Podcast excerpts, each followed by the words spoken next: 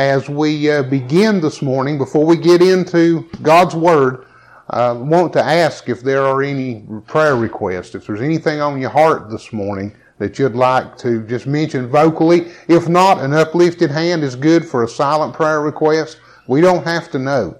Uh, God knows your heart and He knows what's in your life and He knows what you need this morning. Okay? So again, before, as we begin, uh, any spoken request or any, up, any unspoken by the uplifted hand. Okay? All right, good. All right, well, bow with me in prayer. We'll open our services this morning, and then we'll uh, we'll get into God's Word. Heavenly Father, we thank you for the privilege of being uh, being in this facility and being here with these men this morning. Lord, we thank you for everything that you've done in their lives this week. Uh, we thank you for the workers here, for the time that they put into uh, to this facility, and for making these uh, these ministries and the, these things available. Heavenly Father, we just pray that the words that are spoken this morning will be spoken to lift you up and to glorify you. And we pray that nothing will be said or done that will not glorify you. In Jesus' name I pray. Amen. This morning, I'm going to be reading from the book of Philippians, chapter 3, beginning with verse 12.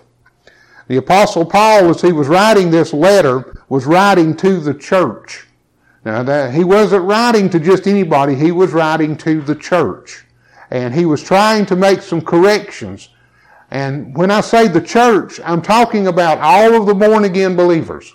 So this morning, whether you have your name on a church roll or not isn't important. What's important is that God knows you personally, that you know Him through Jesus Christ. You've been born again.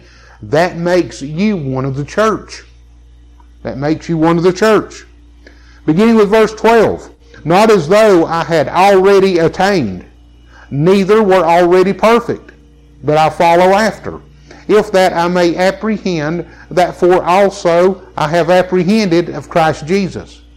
Brethren, I count not myself to have apprehended, but this one thing I do, forgetting those things which are behind, and reaching forth unto those things which are before.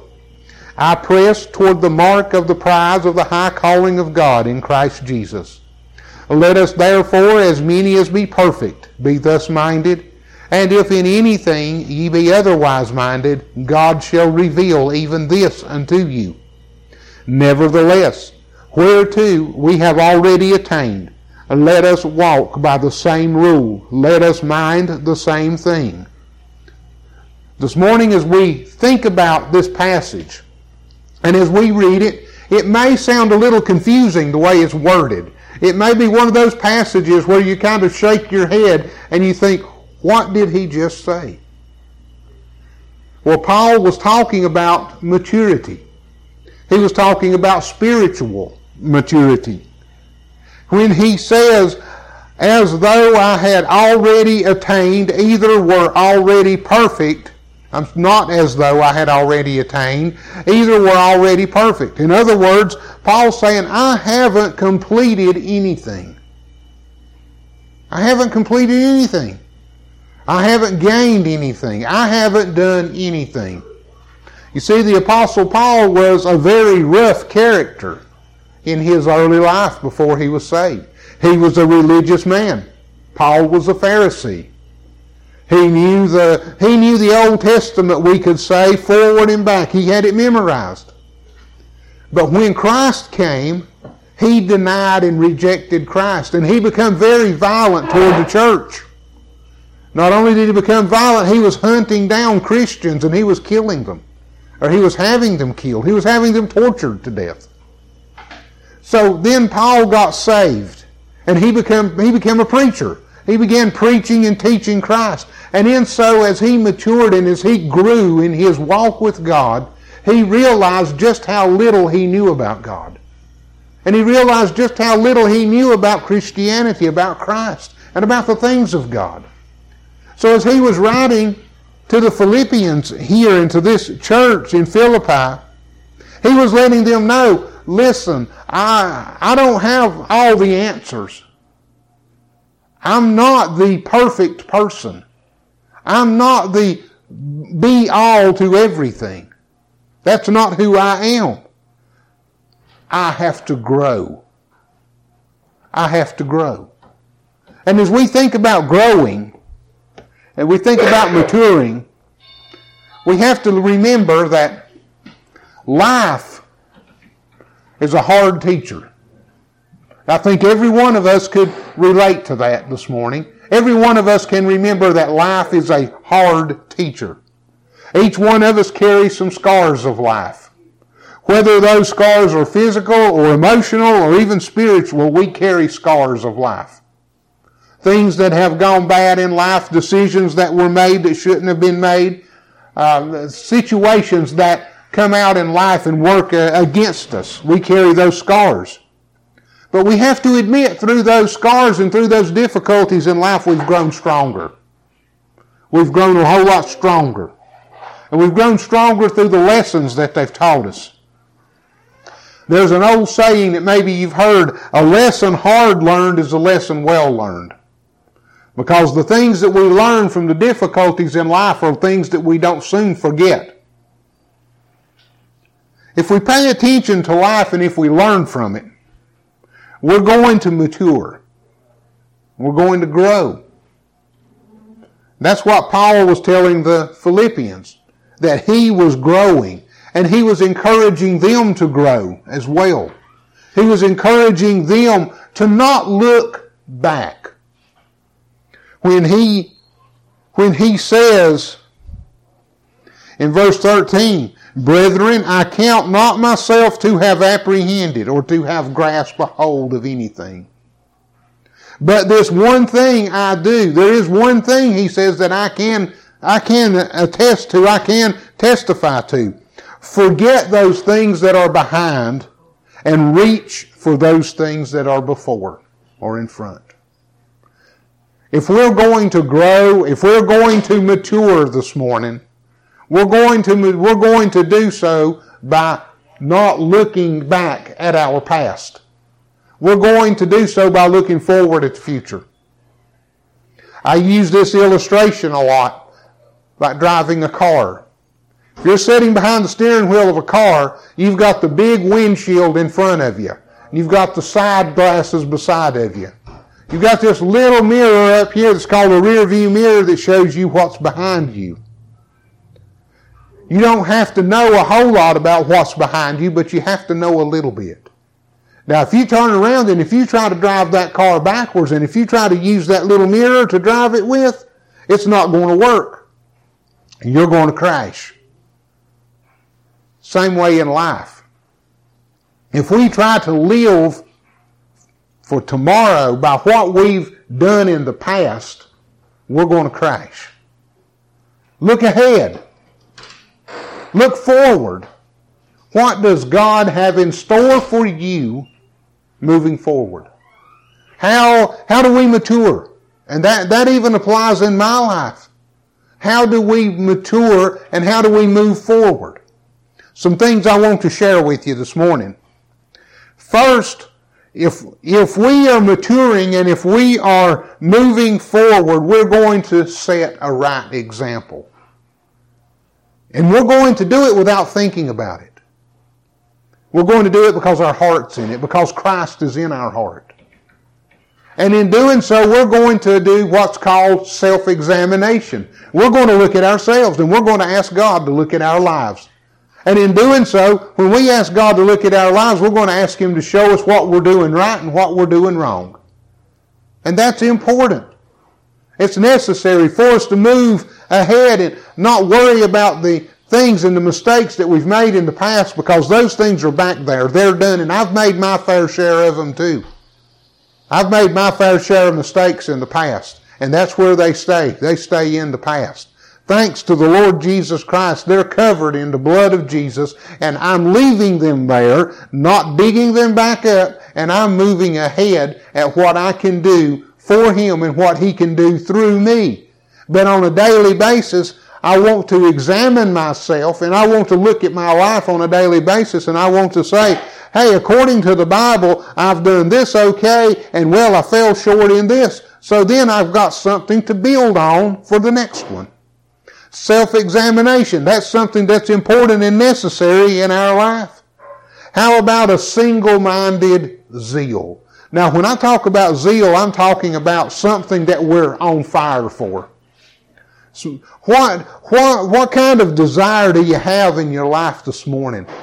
What are you on fire for for the next week, for the next month, for the next year? Where do you see yourself a year from now? Focus on that. What, get your mind set upon that. And if it is good and if it is godly and if it is righteous, and if it's following God's will, He's going to bless that. And if you're living in fellowship with Him through Jesus Christ, you're going to be moving forward. And He's going to be blessing that work. And that's what we all want. We want God to bless what direction we're going in because we want that direction to be centered in Him. If we center our thoughts and our life in Christ, then God's going to appreciate it and God's going to bless it. And He's going to give us that energy. He's going to give us that excitement. He's going to give us that zeal. We also need to be an example of an absorbing desire. What do I mean by an absorbing desire? That zeal that I was talking about, it needs to be inside of all of us. It needs to be, it needs to be everything in our life, like a sponge like a sponge soaks up water, we need to be soaking up the things that God wants in our life. How do we do it? We do it first by reading our Bible. There's no greater time, no better time that can be spent in your life than a little bit of time every day in God's Word. Whether it is early in the morning or late in the evening, it makes no difference what works for you. But if it's going to be, if it's going to absorb into our life, and if we're going to have a desire for serving God, and that's what we have to have, it can't be something that we decide to do.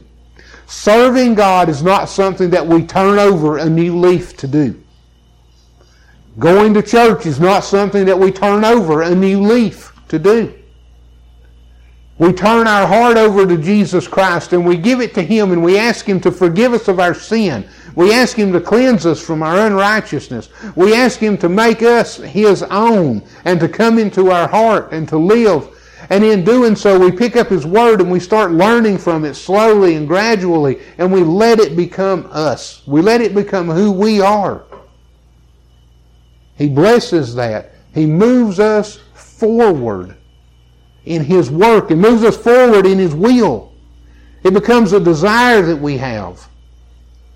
A desire. We, we won't set a time clock. We won't write it down on a calendar, read the Bible. It'll be in our heart and we will know when we need to go open it. Same way with prayer. Prayer is not something that's just set on a schedule. I opened this service in prayer. But I also pray morning and evening. I pray different times during the day as the need approaches. Not publicly, but privately. And I want to encourage you to do the same. I want to encourage you to have God have a desire in your heart to talk to Him and for Him to talk to you. It doesn't matter how many preachers come and go in your life, and it doesn't matter how many Bible studies come and go in your life. The major thing that's going to influence you and is going to help you is your personal relationship with God. And that's going to take place, as I said, through Jesus Christ as your Lord and Savior, being born again through Him and by Him, and your Bible study and your prayer life, and that relationship between the two of you. That personal relationship, that will lead to everything. That personal relationship will lead you to where you need to be serving Him. As far as going to church, that personal relationship and that desire will lead you into your, into your next move moving forward, where you need to be and how you need to get there. It will lead you in, in getting your life in order and moving forward. And trust me, it does that in everybody, not just you here, but everybody. I know a lot of people outside of here, they have nice homes, they have nice cars, they have good paying jobs, but their lives are a disaster because they don't have anything that they need. They don't have the one thing that they need, and that's Jesus in their life. So I want to encourage you to be that example that right example. I want to also let you know that to be that example, you have to have a sure foundation. You've heard me mention being saved by grace through faith in Christ, accepting Him as your Lord and Savior. That is your sure foundation. Anything that you be, that you build your life on has to have a good foundation. I know today we hear a lot of folks talk about the good foundation of an education. We hear folks talk about the good foundation of a, of a career or a good foundation of this or that, and all of those things are necessary, but they are not the foundation. The foundation has to be Jesus Christ. The foundation cannot be a, a preacher. The foundation cannot be a church. It cannot be a denomination. The foundation cannot be any of that. All of those things are good things and you need those in your life but they will come with the foundation of Jesus Christ. That's how we are the example that we're supposed to be in life. Those things have to come up and they have to come out in our life, but they have to come based upon that foundation of Jesus.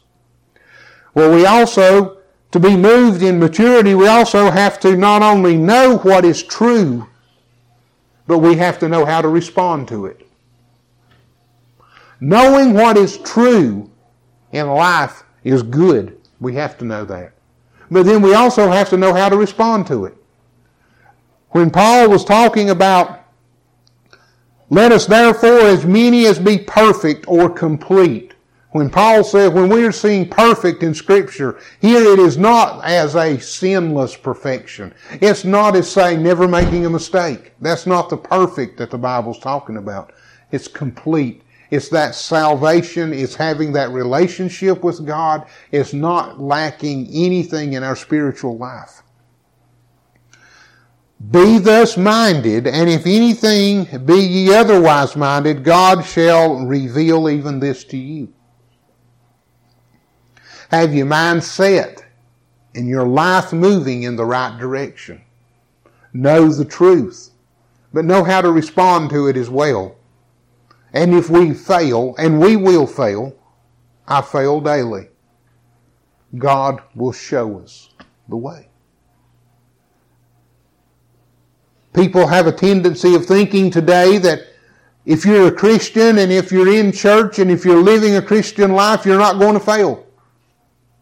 You're not going to make a mistake. You can't make a mistake. They, they, there's a tendency of thinking out there that says if you're going to church and you make a mistake, it's over, it's ruined, you had your one chance and you blew it. It don't work that way. That's not God. God deals with people on grace and mercy. God knows that we do not have the ability to live a righteous life in of ourselves. None of us do. The greatest the greatest evangelist that, that has lived in my lifetime, Billy Graham, will be the first one. He has said on many of his uh, many of his telecasts, many of his uh, crusades, that he fails God. Well, knowing who he is, if he says he fails God, what hope is there for the rest of us? We will fail God too. But understand this, the good part about God is that He knows we're going to fail Him, even doing the very best that we can do. But He's still going to show us how to recover from it. He's going to show us how to move on and get it behind us. That's what he wants to do in our lives. He doesn't expect, he does, he's not sitting on his throne with some hammer waiting to crush us. He's sitting on his throne in heaven with his hand outstretched, ready to help us up. Ready to help us up, waiting for us to reach up to him. It took me a long time in life to realize that about God. A long time in life because honestly, so many people were out there and so many people were beating me down and telling me how worthless I was. So many people were telling me how uh, useless I was that there was no hope. There was nothing for me. God didn't have anything for me. When I picked up His Word and I started reading it for myself, And I started answering, letting it answer the questions of life, and I saw that God really did love me. God really did want to take care of me. God wanted to help me. And then I found the people that were giving that advice. They were giving that message. They were preaching it and teaching it and showing it. And I aligned myself with them. I saw who God really was. And instead of pushing away, I reach up. And when I did, his hand was reaching down. And he helped me up. And he still has his hand upon me every day of my life, helping me along. And that's what He wants in everybody's life. In your lives and in the lives of all of those out there today. Regardless of where they're at, that's what He wants in their life. Regardless of where they may be, uh, whatever situation they may be dealing with, whatever their life may be faced with, whatever obstacles they may have to overcome. God is there with his hand outstretched, saying, Let me give you a hand up. Get you back on your feet and hold to me. So this morning, as we close and as, I, as we move on, I want you to think about that and hold that in your heart this week. God is sitting on his throne with his hand outstretched, ready for you to take hold of it, wanting to help you up and help you along. Not looking back at anything, but looking forward where God wants to place you. Having and developing that desire and that zeal to keep hold of Him as you move forward. As we close in prayer this morning, if you have any questions or any comments, I'll be glad to meet with you after the service. And with all with everything that's said this morning, my prayer is that God will be with you and God will bless you and that you will reach up to him to help you along. Let's pray. Heavenly Father, thank you for the time that you've given this morning. Thank you for those that have turned out, those that have came and listened and heard. Lord, we pray that your hand will be outstretched upon them. We pray that you'll build a hedge around them, that you will help them.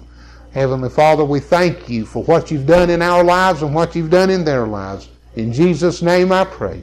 Amen. Thank you, men. I appreciate your time this morning and appreciate you sharing it with me, okay?